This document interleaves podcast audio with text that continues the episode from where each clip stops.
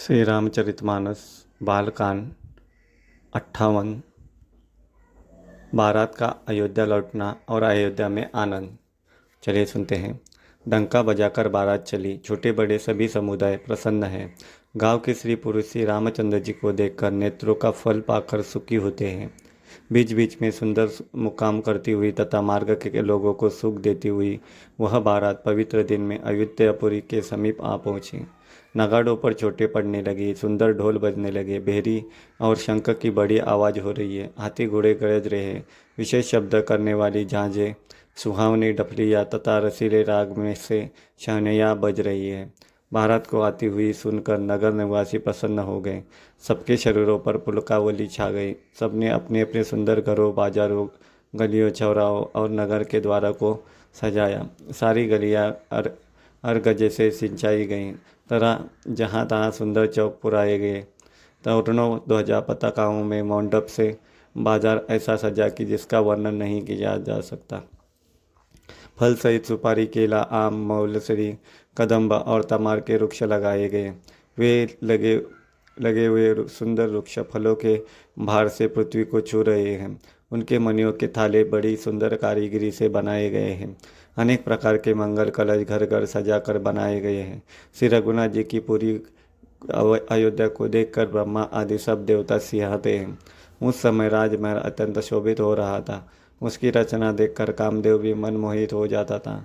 मंगल, शकुन, मनोहरता, रिद्धि, सिद्धि, सुख, सुहानी, संपत्ति और सब प्रकार के उत्साह मानो सहज, सुंदर शरीर दर धर कर दशरथ जी के घर में जा गए हैं। श्री रामचंद्र जी और सीता जी के दर्शनों के लिए भला कहिए किसे लालसा न होगी। सुहागनी श्रिया झुंड की झुंड मिलकर चली, जो अपनी छवि से कामदेव श्री रति का भी निरादर कर रही है। सभी सुंदर मंगल द्रव्य एवं आरती सजाए हुए गा रही है। मानो सरस्वती जी ही बहुत से वेश धारण किए गा रही हो। राजमहल में शोर मचा रहा है। उस समय का और सुख का वर्णन नहीं किया जा सकता। कौशल्या जी आदि श्री रामचंद्र जी की सब माताएँ प्रेम के विशेष वश होने से शरीर की शुद्ध भूल गई। गणेश जी और त्रिपुरारी शिव जी का पूजन करके उन्होंने ब्राह्मणों को बहुत सा दान दिया। वे ऐसी परम प्रसन्न हुई, मानो अत्यंत दरिद्र चारों पदार्थ पा गया हो। सुख और महान आनंद से विवश होने के कारण सब माताओं के शरीर शिथिल हो गए। उनके चरण चलते नहीं है। श्री रामचंद्र जी के दर्शनों के लिए अत्यंत अनुराग में भरकर परछन का सब सामान सजाने लगे। अनेकों प्रकार के बाजे बजते थे। सुमित्रा जी ने आनंदपूर्वक मंगल साज सजाए। हल्दी, धूप, दही पत्ते, फूल, पान और सुपारी आदि मंगल की मूल वस्तुएँ तथा अक्षत अंकुए गोरोचन, लावा और तुलसी की सुंदर मंजूरियाँ सुशोभित हैं। नाना रंगों से चित्रित किए हुए सहज सुहावने सुवर्ण के कलश ऐसे मालूम होते हैं। मानो कामदेव की पक्षियों ने घोंसले बनाए हों। शकुन की सुगंधित वस्तुएँ पाकाती जा, नहीं जा सकती। सब रानियाँ संपूर्ण मंगल साज सज रही हैं। बहुत प्रकार की आरती बनाकर आनंदित हुई। सुंदर मंगल गान कर रही हैं। सोने के थालों की थालों को मांगलिक वस्तुओं से भरकर अपने कमल के समान हाथों में लिए हुए माताएँ आनंदित होकर परचन करने लगे। उनके शरीर पुलकावली से छा गए हैं। धूप के सुंदुए से आकाश ऐसा काला हो गया है, मानो सावन के बादल घुमट घुमट कर छा गए हों। देवता कल्पवृक्ष के फूलों की मालाया बरसा रहे हैं। वे ऐसी लगती है मानो बुगलों की पाती मन को खींच रही हूँ। सुंदर मनियों से बने मंदरवार ऐसे मालूम होते, मानो इंद्रधनुष सजाए हो। अटारियों पर सुंदर और चप्पल श्रिया प्रकट होती है, छिप जाती है। वे ऐसी जान पड़ती है, मानो बिजलियाँ चमक रही हों। नगाड़ों की ध्वनि, मानो बादलों की घोर गर्जना है। याचक गण पपी मेंढक और मोर हैं। देवता पवित्र सुगंध रूपी जल बरसा रहे जिससे खेती के समान नगर में सबसे पुरुष की हो रहे हैं। समय जानकर गुरु वशिष्ठ जी ने आज्ञा दी। तब रघुकुल मणि महाराज दशरथ जी ने शिव जी पार्वती जी और गणेश जी का स्मरण करके समाज सहित आनंदित होकर नगर में प्रवेश किया। शकुन हो रही है। देवता दुदुम्बी बजा बजा कर फूल बरसा रहे देवताओं की स्त्रियाँ आनंदित होकर सुंदर मंगल गीत गा, गाकर नाच रही है। माघत सूद, भाट और चतुर नट तीनों लोगों के उजागर सबको प्रकाश देने वाले परम प्रकाश स्वरूप श्री रामचंद्र जी का यश गा रहे हैं। जय ध्वनि तथा वेद की निर्मल श्रेष्ठ वाणी सुंदर मंगल से सनी हुई दसों दिशाओं में सुनाई पड़ रही है। बहुत से बाजे बजने लगे। आकाश में देवता और नगर में लोग सब प्रेम से मग्न बाराती ऐसे ठन बने ठने कि उनका वर्णन नहीं हो सकता। परम आनंदित है, सुकून के मन में समाता नहीं है। तब अयोध्या वासियों के ने राजा को जोहार वंदना की। सिर रामचंद्र को देखते हुए सुंदर सुखी हो गए। सब मनियों और वस्त्र निछावर कर रहे नेत्रों में प्रेमरा प्रेमाश्रुओं का जल भर रहा है और शरीर पुलकित हो है। नगर की सुया आनंदित होकर आरती कर रही है और सुंदर चारों कुमारों को देखकर हर्षित हो रही है। पालकियों के सुंदर पर्दे हटा हटा कर वे दुल्हनिया को देखकर सुखी होती है। इस प्रकार सबको सुख देते हुए राज दरबार पर आए। माताएँ आनंदित होकर बहुओं सहित कुमारों का पर्चन कर रही है। वे बार बार आरती कर रही है। उस प्रेम और महान आनंद को कौन कर सकता है? अनेकों प्रकार के आभूषण, रत्न और वस्त्र तथा अगणित प्रकार के अन्य वस्तुएँ निछावर कर रही है। वह बहुत, बहुओं सही चारों पुत्रों को देखकर माता परमानंद में मग्न हो गई। सीता जी और श्री राम जी की छवि को बार बार देखकर वे जगत में अपने जीवन को सफल मानकर आनंदित हो रही है। सखिया सीता जी के मुख को बार बार देखकर अपने पुण्यों को सराहना करती हुई गान कर रही है। देवता क्षण क्षण में फूल बरसाते, नाचते, गाते तथा अपनी अपनी सेवा समर्पण करते हैं। चारों मनोहर जोड़ियों को देखकर सरस्वती ने अपनी सारी उपमाओं को खोज डाला, पर कोई उपमा देते नहीं बनी, क्योंकि उन्हें भी उन्हें सभी बिल्कुल तुच्छ जान पड़े। तब हार कर वे भी श्री राम जी के रूप में अनुरक्त होकर एक टक देखती रह गई। वेद की विधि और कुल की रीति करके अर्घ्य पावडे देती हुई बहुत बहुओं समय सब पुत्रों को वचन करें करके माताएँ महल लिवा ले चली। स्वाभाविक ही सुंदर चार सिंहासन थे, जो मानो कामदेव ने ही अपने हाथ से बनाए थे। उन पर माताओं ने राजकुमारी और राजकुमारों को बैठाया और आदर के साथ उनके पवित्र चरण धो गए फिर वेद की विधि के अनुसार मंगल के निदान दुल्हा की दुल्हनिया की धूप, दीप और नैवेद्य आदि के द्वारा पूजाएँ की माताएँ बारंबार आरती कर रहे, कर रही है और वर वधुओं के सिक्कों पर, के सिरों पर सुंदर पंखे तथा चंवर ढल रहे हैं। अनेकों वस्तुएँ निचावर हो रही है। सभी माताएँ आनंद से भरी हुई, ऐसी सुशोभित हो रही है। मानो योगी ने परम तत्व को प्राप्त कर लिया। सदा के रोगी ने मानो अमृत पा लिया। जन्म को दरिद्र मानो पारस पा गया। अंधे को सन, अंधे को सुंदर नेत्रों का लाभ हुआ। गूँगे के मुख से मानो सरस्वती आर विराजी और शूरवीर मानो युद्ध में विजय पाली। इन सुखों से भी सौ करोड़ गुना बढ़कर आनंद माता ही पा रही है, क्योंकि रघुकुल के चंद्रमा श्री राम जी का विवाह करके भाग्यो शरीर घर आए हैं। माताएँ लोक रही लोक रीति करती है और दुल्हा दुल्हनिया सुख जाते हैं। इस महान आनंद और विनोद को देखकर श्री रामचंद्र जी मन ही मन मुस्कुरा रहे हैं। मन की सभी वस्तुना, वासनाएँ पूरी हुई जानकर देवता और पितरों का भली बाती पूजन किया। सबकी वंदना करके माता ही यही वरदान मांगती है कि भाइयों सहित श्री राम जी का कल्याण हो। देवता पीछे हुए अंतरिक्ष से आशीर्वाद दे रहे हैं और माताएँ आनंदित हासिल से आंचल भर कर ले रही है। तदंतर तदनंतर राजा ने बारातियों को बुला लिया और उन्हें सवारियों, वस्त्र आनी मणि, मणिरत्न और आभूषण आदि दिए। आज्ञा पाकर श्री राम जी को हृदय में रखकर वे सब आनंदित होकर अपने अपने घर गए। नगर के समस्त से पुरुषों को राजा ने कपड़े और गहने पहनाए। घर घर बजाने बधावे बजने लगे। याचक लोग जो जो मांगते हैं, विशेष प्रसन्न होकर राजा उन्हें वही वही देते हैं। संपूर्ण सेवकों और बाजों, बाजे वालों को राजा ने नाना प्रकार के दान और सम्मान से संतुष्ट किया।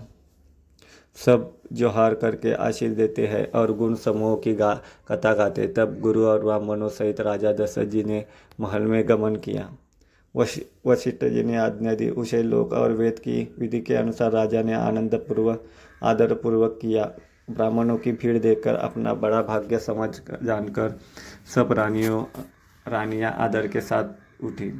चा, चरण ढोकर उन्होंने सबको स्नान कराया और राजा ने भली भांति पूजन करके उन्हें भोजन कराया। आनंद, आदर, दान और प्रेम से पुष्ट हुए और संतुष्ट मन से आशीर्वाद देते हुए चले।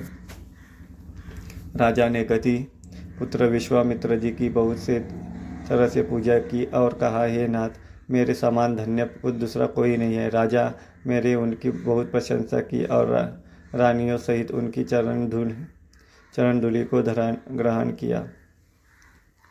उन्हें महल के भीतर ठहरने के लिए उत्तम स्थान दिया जिसमें राजा और सब राम निवासी उनका मन जोता रहे हैं।